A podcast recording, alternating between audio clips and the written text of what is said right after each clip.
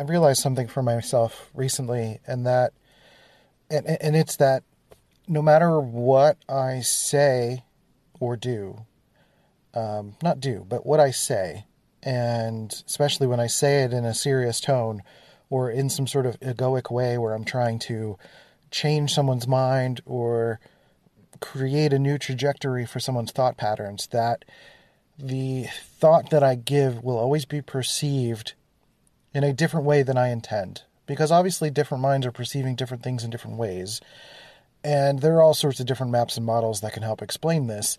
But for me, as a personality uh, person and someone that talks about, uh, not personality person, but someone that talks about personal growth and all this stuff, I had, I had recently put out a, um, an Instagram post that was kind of serious in tone. It was about someone, it was in reference to someone in our immediate sphere who is seemingly starting to get a little bit into cult territory. This they have their own version of enlightenment that they're experiencing and kind of taking advantage of people financially and sexually, and it's a big issue. And um, you know, I've talked to some people and they've put up their their own respective boundaries and all that stuff, and that's been really great.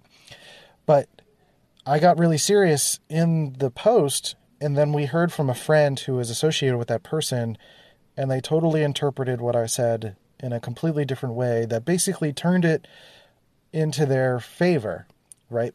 And that to me woke up something in me. it woke up a moment of like, oh, well, if I'm being serious in tone, they're going to perceive it, first of all, seriously in tone, and they're going to apply it to whatever thing that they care about seriously. They're not necessarily what it is I'm literally saying, but they might use my logic to spin their own logic to create an interpretation that only strengthens strengthens their hold on their position. Right? Most of the time when you try to when I've tried to rebel against something, which I have so much in my life, I have felt this sense of of them digging in their heels more, right? Because I'm creating an us versus them. I'm creating a boundary. I'm I'm saying you're wrong, and no one likes to feel wrong. No one likes to feel vulnerable. No one likes to feel like they're being uh, told that their worldview is incorrect, because it's what they have. It's like swatting the taco out of their hand. That's what my friend Antonia Dodge says when you're getting to know someone's personality type and you're telling them that their way of thinking is wrong. And in a sense, I know that. I know better. But it took me until a moment of what I felt was of dire importance to get my point across in a way that was effective that I realized that my fixation on trying to be so serious about it was making it much, much worse. Um, and so I just started posting memes after that on my Instagram, and something just clicked where I'm just like, oh, my seriousness is not it's not doing this righteous good thing that I think it is. I'm actually creating, I'm contributing to the chaos more than I think I am. Because I'm still operating from an egoic place. I'm still operating from this sense that I'm right and you're wrong, I'm righteous and you need to suffer. And, or, or this person needs to suffer or whatever.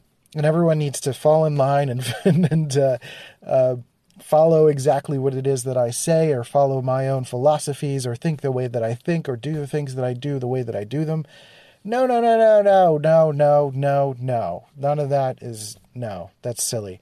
And it's not only a waste of time in the sense that whoever is going to read it is going to interpret it by their own means, but that it's just not a good use of my energy. It's not a good use of my mental space to spend all this time writing this post thinking that I'm going to change the world with these three paragraphs and then and then I get a, a, a secondhand experience of hearing how somebody interpreted that and just basically spun it based on how they already perceive things. And that's just how it is, right?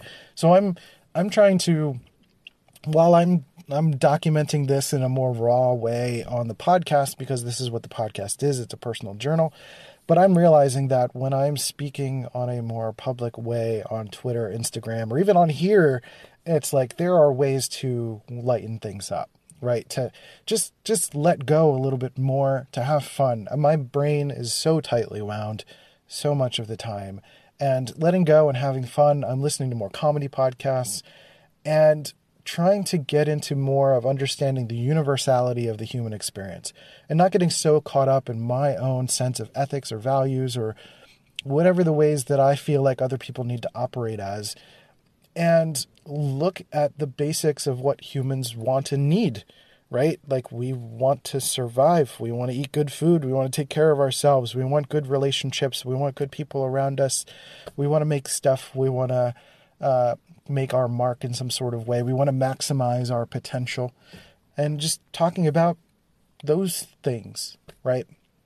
And so I'm learning for myself to not only let myself get so caught up in serious, but to say no to my own brain more when I'm getting serious and to back off and watch some more TikTok and share more things and share more memes and and find things that express what I'm trying to express but in a way that's just not so threatening. It just doesn't need to be threatening because then it's going to be maybe perceived a little bit more in the way that I'm hoping it would but then also kind of letting go of the idea of anything needing to be perceived in a way that's anything specific. It's just like if it makes me laugh, I'm going to post it. And that's more of my criteria these days. So I just wanted to share that because that's sort of like part of my my thought process um, at the moment. So that's it for this short episode. I appreciate you. Thanks for listening to this podcast. Um, like, subscribe, share with a friend, all that fun stuff. And we have courses at happychemicals.org that you can check out for yourself. I appreciate you. Catch you on the next episode. See ya.